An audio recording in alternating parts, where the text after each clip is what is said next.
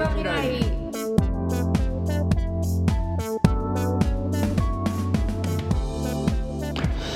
何の話だっけ。あれですよ。こんにちは未来100回だよ。だってちょっとそうなんだよな。俺ね、このとこね、その音読ブラックスワンっていうのがこの間100回だったのね。すごいね、音読ブラックスワン。そうそう、それでね、週刊ダイヤモンドってやつも100回で止まったままクォーツがなくなったのねそうそうそう、なので RIP クォーツジャパン。あ、そうあれはな、まあいい、まあ共通の話するとまだそれで長くなるから、そうそうそう、共通の話はさておき100回ですよ。そうそう、じゃあもうそろそろ一回休憩しようか。お休みする？お休みしちゃう？どう、ね、100回やってどうですか。よく100回も私のカジュアルの思いつきが、まあ、よく100回続いてるんだよね。僕は3年ぐらいやってたってことだよね。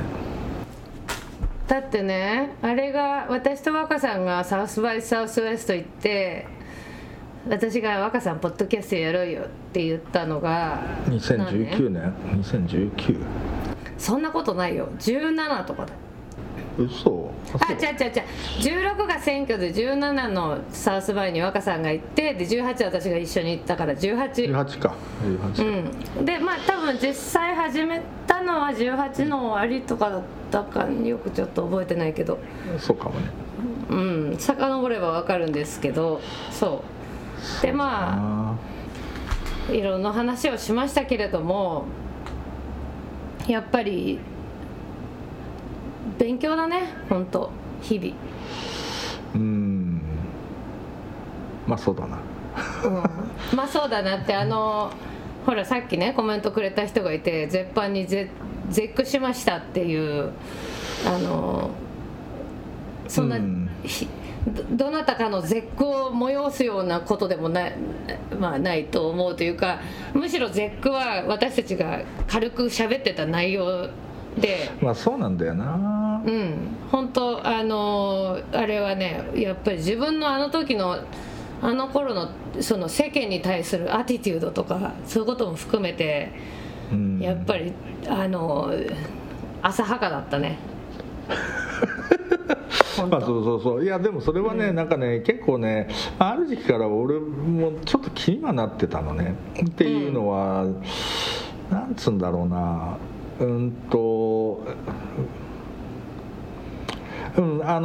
結構ね、そのどう言ったらいいんだろう、本にまとめようみたいな話っていうのもさ、その結構要するに、まあ、ポッドキャストずっとやってて、その横展開できるよねみたいな話の中でさ、割と、まあ、そういう意味で言うとカジュアルにやってみようかっていう風な感じで、まあ、やったっていう風なところがあって、まあ、それ自体がトライアルとして意味はあったんだけれども、そうそう、なんて言うんだろう、そのちょっとな、割とカジュアルにやっちゃったんだよなっていう反省が結構あって、まあそれがな、やっぱり時間経つとな、やっぱり結構、まあそれはね、なんて言うんだろう、まあゆみちゃんはどっちかというと著者っぽい立場だけど、俺やっぱり編集やった身からするとさ、なんて言うんだろう、そのこう喋ったものを結構スピーディーに紙に落としていくみたいなところで、もうちょっとなんか面白いそのコンテンツのループみたいなものを作れないかっていう風なことでやってたところもあるんで、なんかそういう意味で言うと、やっぱりちょっとその賞味期限みたいなものっていうのもあるんだよなっていう風なことは、そうそうまあ、出してしばらくからちょっと気にはなってたっていうふうなことはあるんだよね、うんうん、そうそうそうだし、まあそこで喋ってた時点で、まあ、俺自身の反省でいうとなんかトランスジェンダーっていう話をすげえ意識して喋ってたかっていうとやっぱ全然そんなことなくて、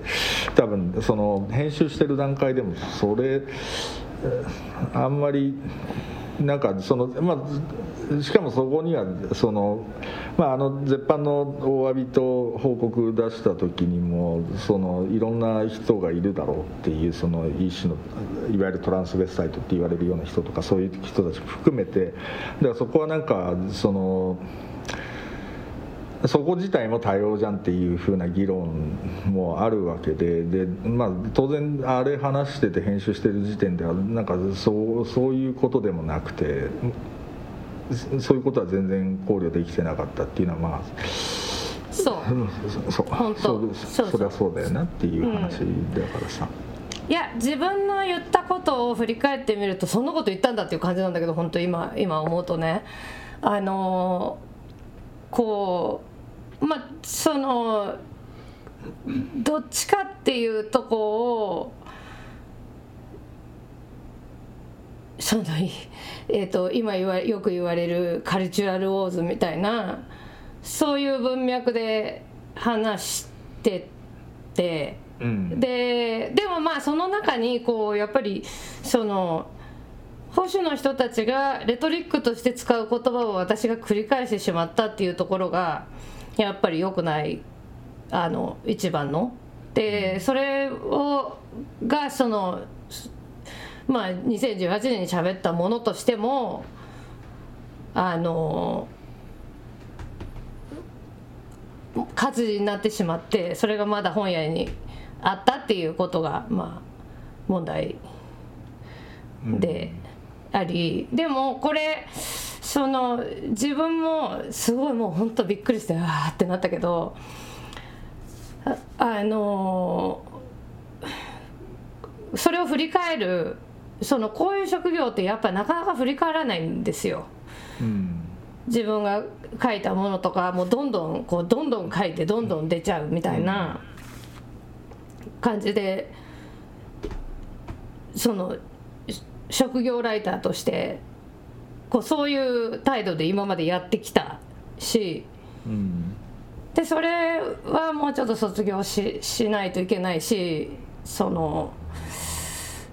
なんだろうな、そういう機会をもらったっていうのはすごい自分にとっては良いことだったなと思い、本当でも申し訳なかったです、うん、まあ一応だからここでお話ししとくことがあるとすると、まあそれ指摘してくれた人っていうのは別にそんなにすげえ戦闘的だったわけでは全然なくて、あ、こういう感じ、そうだよ本当もうありがとうございました。そうで、うん、まあなんか聞いていろいろうちのコンテンツだったりとかそのゆみちゃんと一緒にやってるポッドキャストとか聞いてくれてる人ではあり、まあ、ただここはちょっと気になるなみたいな話でくれて、うん、で結構うちとはそういう意味で言うといろいろやり取りしながらそのプロセスを、まあ、ちょっと時間が空いちゃったりして申し訳なかったんだけども、まあ、そういうものだったので、まあ、そこ自体は別になんかすごいお互いが嫌な気持ちになるみたいなことは全然なかったっていうふうなことはお伝えしておきたいっていうふうなことと、まあ、あとはあれだね、だからその、まあ、絶版っていうふうな言い方すると、まあ、結構強い言葉だなとだったんだなっていうふうなことは改めて思って、まあ、それがなんか結構過剰な反応を引き起こしたみたいなところはあったなとは思うわけ。まあ、そのツイッター上とかで絶版っていうのを軽く考えてるみたいな感じのコメントとかもあったので、いやまあそれはね言わんとすることは全然分かるは分かるんだけれども、まあ、ただ基本的になんていうのほらその大前提として言うとそこまで売れてないからね皆さん、まずそのすごいまあそういやだからその結局まあ、大前提としてっていうか、そうそのやっぱりポッドキャストからその単行本に展開していくっていう風な、なんかそういうやり方でもうちょっと雑誌的なものと書籍的なものの間のライトなものを作れないかっていう風な考え方で作ったものではあって、その時点でその賞味期限みたいなものをどこまで設計してたかっていうと、そこまで厳密には考えてなかったけれども、ちょっとそのいわゆる本としてどっしり定着させるっていう風な、歴史に耐える何かを作るっていう風な考え方に基づいたものではなかったっていうのは一個はあるのね。でかつ、まあ、やっぱりその今コメントあったみたいに、まあ、結構その時間経ってから来たコメントだったので、そのもう3年経ってるわけで、まあ、ぶっちゃけ言うともうあんまり動きが活発にはなってないっていう風な状況であり、まあ、そこそこ在庫もはけてるっていう風な話で、まあ、10版かけるっていう風な体のものでもないし、まあ、実質10版かけるほどの市場性がもはやないっていう風な判断は会社としてはあって、だし、まあ、あとやっぱりこれ残しときたいかどうかっていう風な話でいくと、俺も由美ちゃんもまあ要するにそれ別に出た事実を なしにするっていう風な意味ではなくて、もう新規でこれを売っていくっていう風なことはやめようぜっていう判断は、まあ、そんなに難しい判断でもなかったっていう風なことで、まあ、それとだから会社的にもそのまあ本当だったらね、そのもう一回その10版かけてそこで直してとかっていう風なやり方ももちろんあったかなとは思うんだけど、その、まあ、そこまでの、市場性がもはや見込めないなっていうふうな判断があったっていうふうなことだね。そうだね。そうだからその私と国庁舎さんの間でそのなんかなんていうの。こう齟齬があったとかでも全然なくで、あとやっぱりそのさっきちらっと若さんが言ったけど、これをやることによってまたなんかあの人たちが謝らせてるみたいな話に持ってかされちゃうこととか嫌だなと思って、なんかそういうことでもないんだよっていうのもそうなんだよ。だからそれもな結構やっぱりなんだろうな、もうちょっとそういう言い方はできたかっていうふうな、ちょっとそれはお詫び文に関する反省っていうのはあるな。やるたびに反省だよね、本当。なんかその私もあの文章をこうなんだろうな、何度も書き直したから。なんかこうそういう風に使われたら嫌だなとか人にも相談したし、なんかそのようでもまあ本来はそれぐらい真剣に向き合うべきことだよね。そうそうだからね、まあこれ結構ねやっぱり難しい。これ観光直後だったらこれどうしてたんだろうなとかっていうようなこととかはやっぱり思ったりはするね。まあそうだね。そうだから、まあ、そういう意味で言うとなんか今回の判断はやっぱりそういう条件の中でのそういう判断だったっていうふうな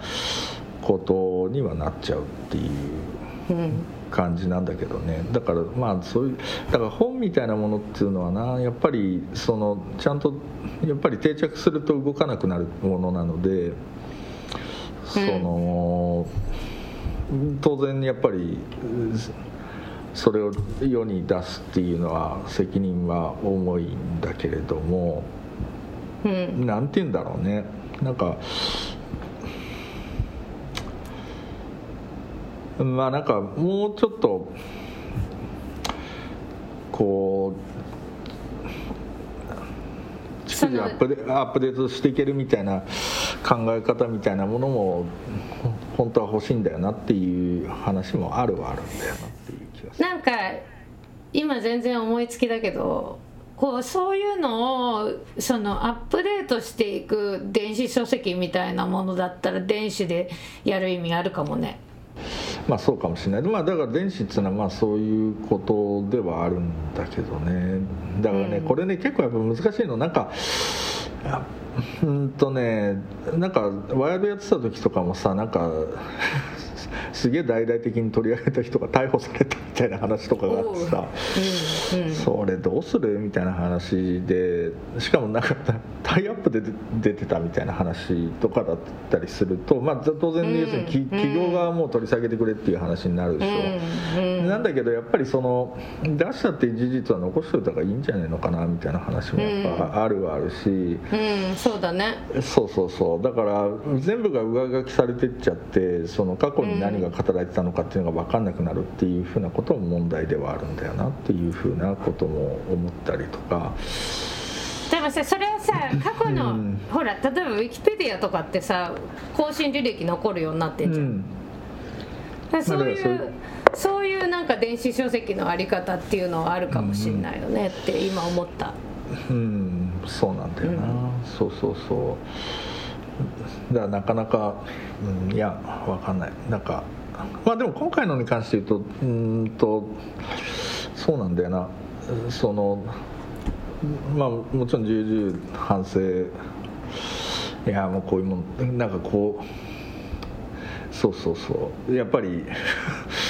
随分お気軽に作っちゃったなっていう風な感じしかしないっていうのがやっぱりちょっと自分たちとしてはやっぱ耐え難いものがあるっていう風な、あるよね、辛いよね本当にごめんなさいっていうそのまあもちろんその時はその時で別に手抜いて作ったっていう話では全然ないしあれなんだけれども、でもさ、全然これ本当に言い訳じゃなくてもう 300% 自分は悪かったって思ってるんだけど、そのゲラを見た記憶はあるわけ。なんと送ってっからな、それはゲラは送ってるし、あとある朝由美ちゃん今日校了だよって言って、私はなんかあと2日ぐらいあるみたいな感じで思ってたら朝、由美ちゃん今日校了って言われて、今やってるよって言われて、わーみたいになって、わーみたいな感じで、なんとなく最後にやばいすごいやっちゃったとかやっちゃったみたいな瞬間とか覚えてるんだけど、その実際にその文章を読んでた自分とかの記憶がなくて、でなんかこれも本当にその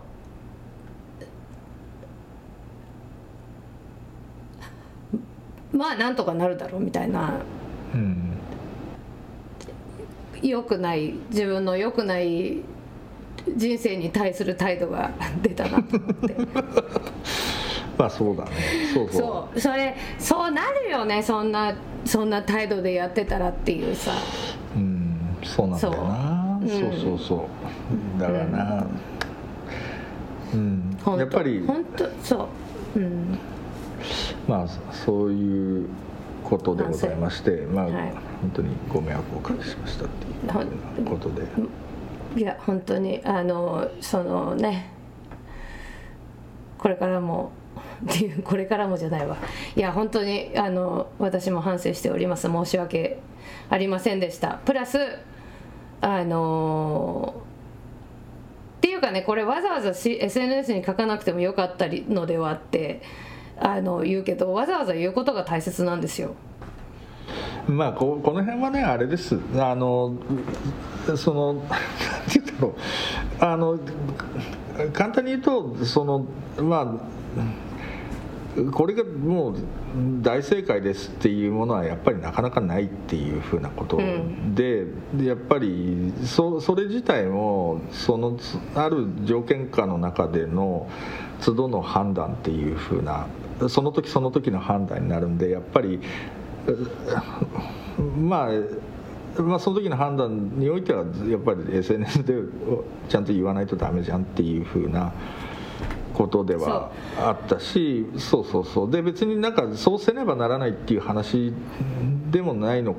かもしれない、つまりうちら的には要するに由美ちゃんそれやんなきゃダメでしょっていうふうに多分言うと思うので、うん、この案件に関して言うとそういう由美ちゃんの声とかっていうのも鑑みるとそれもう やるでしょっていうふうな判断にはなるんだけどさ。まあ、由美ちゃんの声っていうところはすごい私的にはありがたいけど、こうやっぱり日々ものすごい意図的なトランスジェンダーに対する嘘やその誹謗中傷や攻撃が行われているのを見てるから、うん、その人がそういうふうに攻撃されててただ見てるっていうのが、まあ、ただ見ちゃってるわけじゃね普段はね、その反対しますみたいなこととかを言ったりとか、でもそれに対してそのなかなか自分がアクションするみたいなことができない中で SNS で書くぐらいのことしかで、それもすらさもちろんこう日々やってることではないしっていう中で、やはりちゃんとそうじゃないんだっていうことを表明する必要はあると言論人としては思うよね。うん、うん、そうそうまああと会社的なことで言うとね、そのもちろんそのなんていうんだろう、ちゃんと読者に広くそれがちゃんと伝わんなきゃいけないっていう話もあるし、それは書店員その取り扱ってくれてる書店さんにもちゃんと届かなきゃいけないっていうふうなこともあるしっていうことを考えると、まあ基本的にはまあ使ってる全チャンネル、まあ YouTube チャンネルとかでは別に載せてないけど、まあ基本的にはできるだけそれはちゃんと広く、うん、その周知させる、まあ、一応 ご報告っていうことでもあるって、ねうん、そうっていうふうなことは、まあ、まあ重要だという考えに至ったっていうふうなこと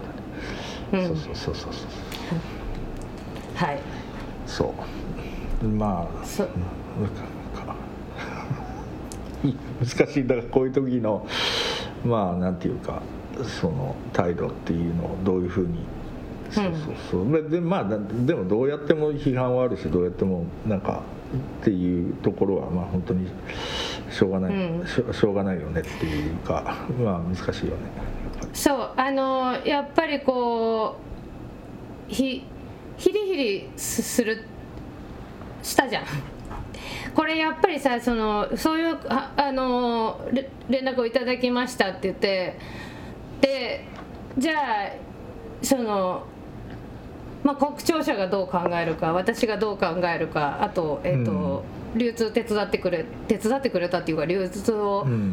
担当してくれた、青山ブックセンターがどう考えるかっていうのとかもさ信頼関係があってもさこう立場が違うからね立場が違うから大丈夫かなみたいな気持ちとかにもなったりしたし一瞬、うん、なんていうの疑うとかじゃないよでもこう大丈夫かなみたいな分かる、うん、そう同じとこ見てるかなっていうさそうでそれはねやっぱり結構やっぱり本当に著者と出版社っていうのは全然実は多くの場合理解が対立するしそうじゃんそうっていうかだしやっぱりそこは立場の違いっていうのはやっぱあるという前提でしかも俺は割となんとか著者と版元とっていうのの両方の立場を持ってるからそれどっちが取るんだっていうふうな話もあるしだからなんかまあでも、うん、今回は、まあ、そういう意味で言うとまあ、もちろん由美ちゃんとの信頼関係だし、まあ、アイアンブックセンターの山下さんって人との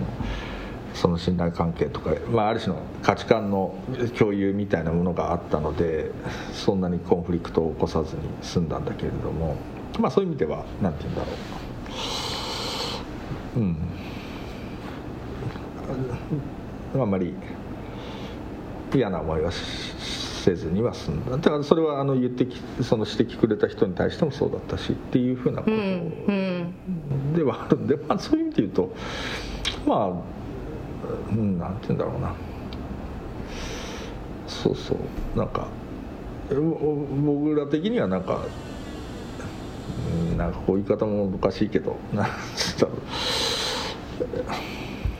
たいい勉強になったっていう話だな。うん、そうそうそう。本当そうね、そのみんなの、なんつうのこういうの関係者の間でそこのどうするかっていうところですぐに最初から一致できたっていうことと。あとこうやっぱりそれで自分たちの身も振り返らせてもらったし、そのさらにそれでこうやっぱりね、今私今トランスジェンダー問題っていう高井ゆとりさんが翻訳された本が到着するのを待ってるんですけど、その勉強できるチャンスがこれだけあってということにやっぱりすごい感謝をするし、なんだろうそのもうね日々勉強だね本当にもうすいません、まあね、日々勉強しかない。うん、そういやでもなんかコメントでほらこれに懲りて軽はずみな試みはやめないでほしいですっていうコメントもあって、まあ、それはありがたいご意見ですが、いやだからなやっぱり軽はずみなことをやるにあたってはよりなんて言うんだろうちゃんとやんないとダメだっていうふうなことではあると。そうね軽はずみなこともね、うん、そうだからまあまあつってなんかそううんまあでもさこういうのが一つ一つのなんていうのかな、なんか自分のその本当2018、19とかってすごいもうなんかあんまり記憶がないくて、うん、まあそうねすぐコロナになっちゃうしねその後ね。そうだからコロナが起きたことでこう記憶が飛んでんのか、なんか本当に自分がただ漫然と生きてたのか。だってそれはだってやっぱりこの数年間のやっぱり由美ちゃんのある種の活動の転換っていうのはそれはでかかったじゃない、やっぱりだからその要するにサクマグ立ち上げてからの前と後だとやっぱり物事の向き合い方がもう本当にドラスティックに変わってったわけじゃない、ねうん、でそれはまあそうだと思うし、うん、そう、うん、だからブーズクリコとか声がかからない。いや別にそんないやそれ関係ないです。別にいつも名前挙げてんだけど、いやなんかまあまあいやなんかほらそうするとあれもあの、まあ、ブランドイメージと違うって。じゃあブランドイメージじゃなくてうちの色が出過ぎちゃうっていう。配慮をこっちに回るっていうこんにちは未来色が出ちゃうっていうことねそうはいはいそれはあるね、俺がいてゆみちゃんがいるみたいな話になるとね、うん、っていう風な話ですよ、うん、そう別にそういやだからねうんなんだはいそれでさ若さんがじゃあ佐久間さんだけにお願いしましょうってなかなかならないわけよ。これ一つだけさっきのジェンダー平等の話に一瞬戻していいこれ、うん、なんかさ私さ男性の同業者とかにさ、うん、企業からなんかオファーが来た時にさ男性の同業者に聞いたりする時あるわけ。これいくらぐらいつって言ったらいいのとかってさそれ何の話俺はこれぐらいでやってるみたいな。ああなるほどね。企業からなんかお問い合わせが来ていくらでやってくれる、ね、そうでそれそのまま言うと高いって大体言われるんだけど、これって俺が女だからかなとかつって思う時あるよね。なるほど。うん。まあそうかそう。値段が違うっていう話？そう。なんかまあ私が聞く相手が高いっていうこともあるかもしれない。ああまあそうかもな。うん。そう。うんそうな、うん、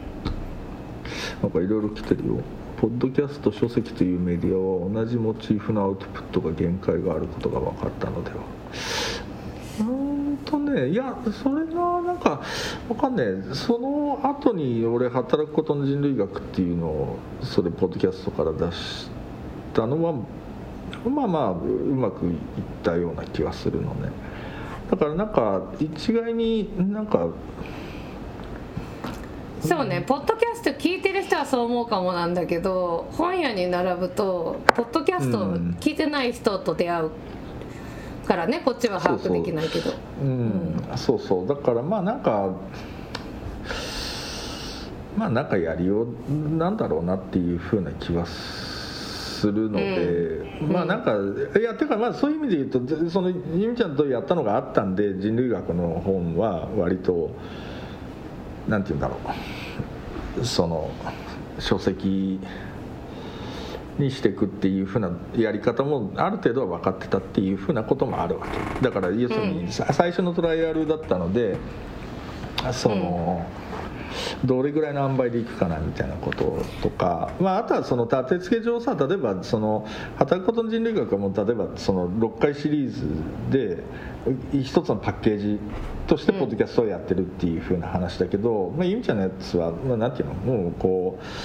うただオンゴーイングでひたすら続いていくっていう風なものなので、パッケージをパッケージにするっていう風なのは、そのなんていうんだろうな、まあ、多分やりやすさがあるし、その軸をそんなにぶらさずに多分できると思うんだけれども、なんかこのゆみちゃんと話してるのは基本的に軸がないところでずっと喋ってるわけだから、その本にした時に軸をどういうふうに設定していくかみたいなことっていうのはもう一回構築しなきゃいけないので、まあ、その辺を含めて甘かったんだろうなっていうふうな気はするけどね。そうだね。それで、そのやっぱりこうさ、私たちの生きる社会とか自分の心持ちとかって、そのまあ私の場合はサクマグやってウィーアクト作ったみたいなことがあるけど、そのやっぱりコロナ前コロナ後みたいなところでメンタリティ結構シフトするから、そのシフトしたから、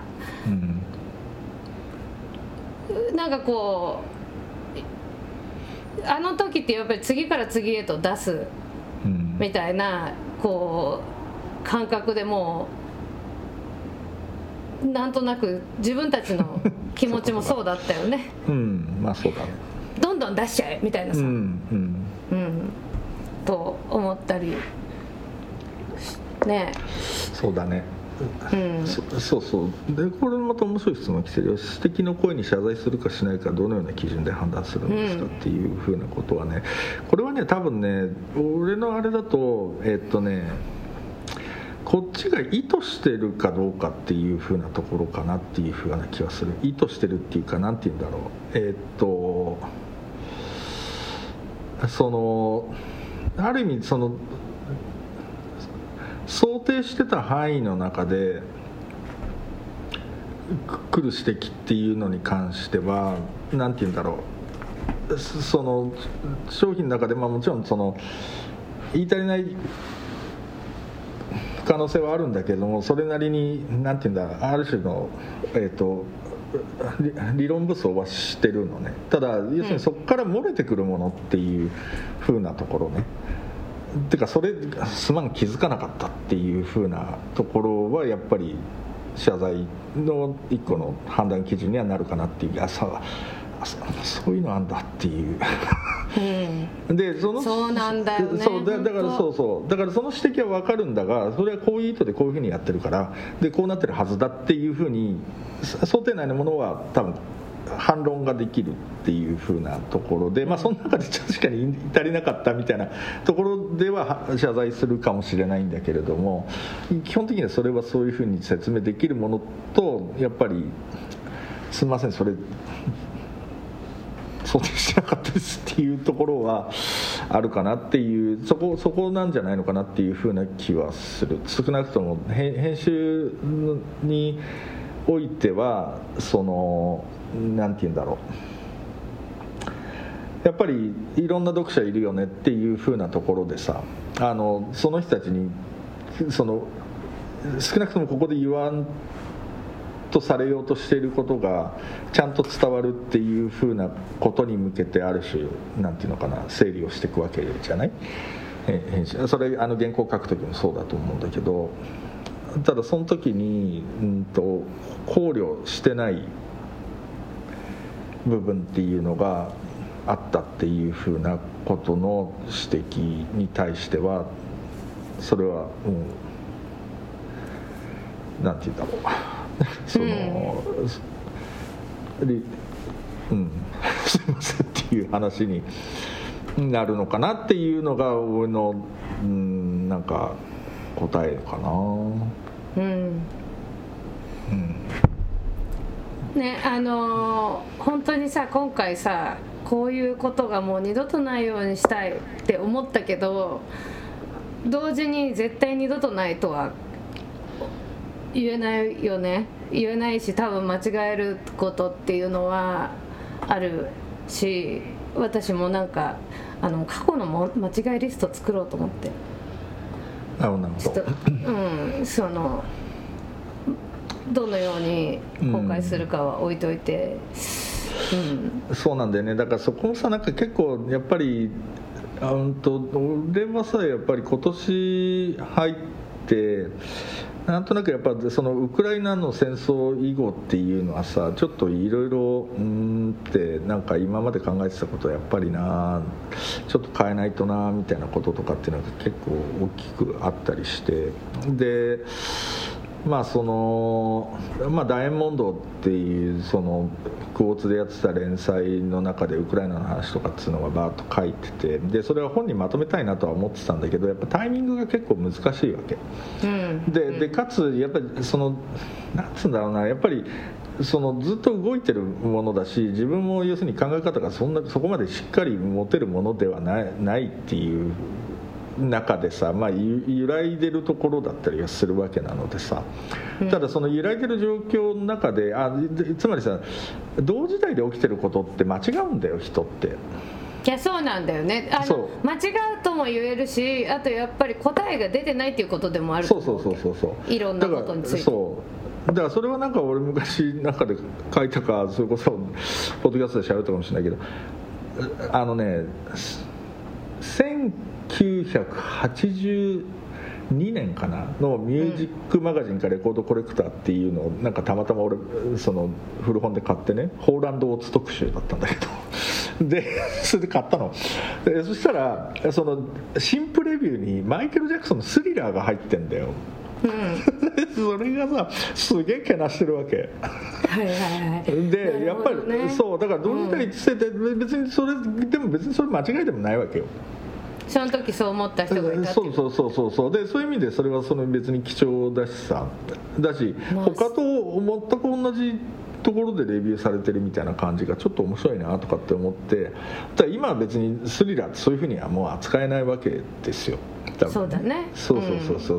やね、もちろんほらなんかよく映画とかでもさ、すっごいいい賞を受賞してもう最高な作品だけど、10回断られたとかさ、な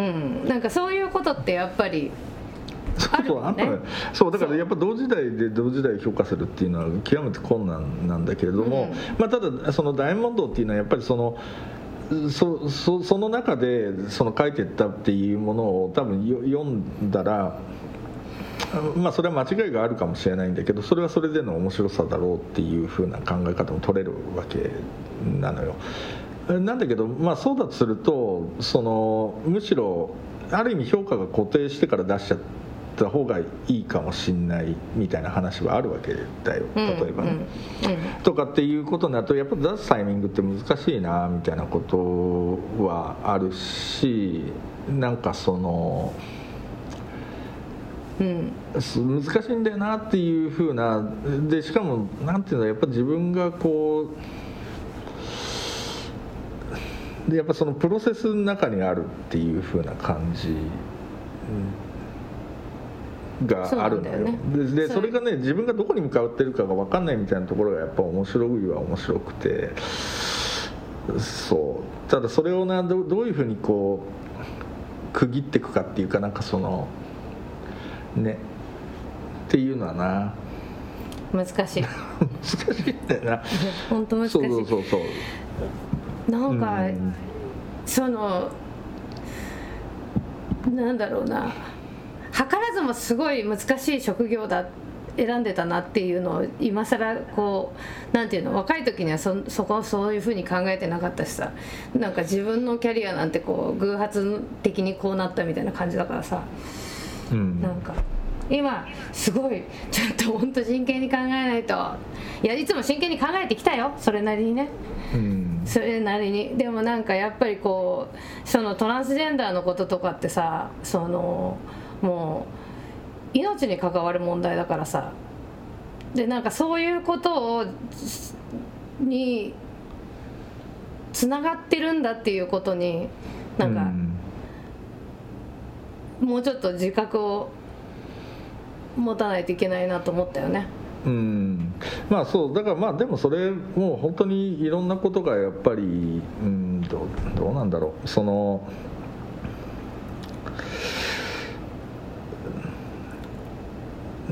まあそれ多分別にもうメディアだけじゃないわけじゃないだから企業とかっていうのはその例えば、うんそうだね、ある種のスタンスっていうのをね求められるからねそうなんだけどやっぱりそれをなんていうんだろうな固定するのも結構しんどいっていう風な気もするわけ、うん、つまりそのいや特にねやっぱり企業とかはさ別に、まあ、擁護するっていうわけではなくてもうそういう現実的にそうだろうっていうふうに思うのはやっぱり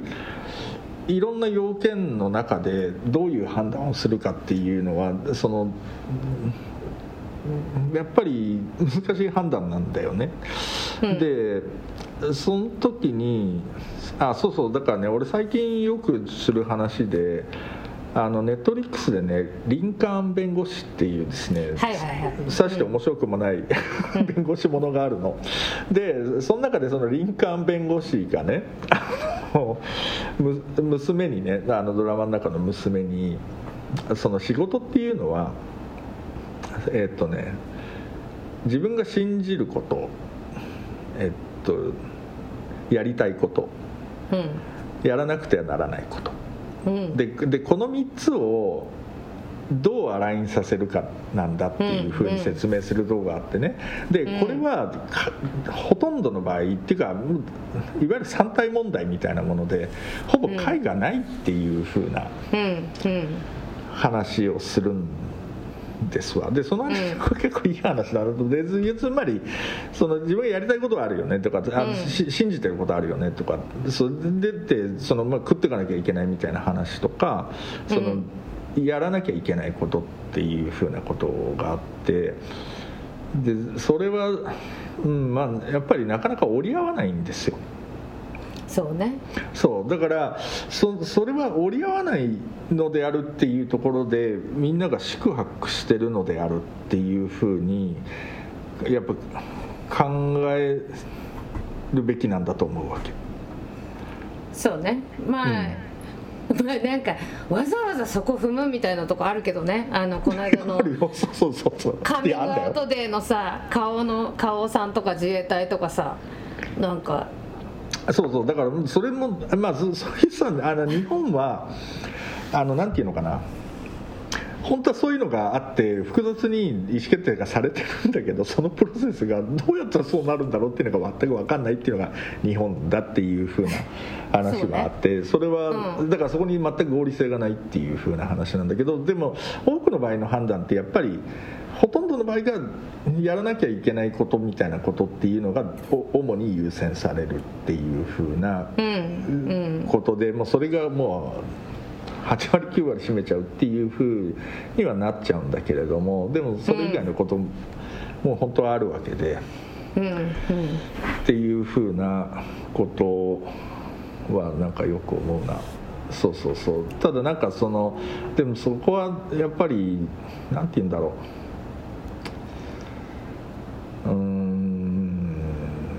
意外となんかその場合によってやっぱり信じることを貫くかないとダメだろうっていう風な批判の仕方をしたりとかさそのどっかにその重点を置いて見ちゃうわけ、うんうん、っていう風な気はなんかするな。まあ難しいね本当にさ。なんかそのさっき若さんがコロナでゆみちゃんのそのあり方がシフトしたみたいなこと言ってくれたけど、うん、そのこのにもその自分が言ってることとやってることが違ってはならないっていうこととかでその断った仕事っていうのがすごい増えたし、うんうん、あとやっぱ声がかかる仕事の種類も変わったと思うわけで、結果収入はすごい減ったわけ、うん、でなんかこうそのサクマグ活動もさこの間ちゃんとどれぐらいお金がなってるのかって検証したらまあ赤字ギリギリこうなんとかトントンかなみたいな。なんか本当に何だろうな、自分を信じる道をやるっていうのは結構やっぱり大変だなというふうにそう思っているので、エシカルチェックの仕事とかください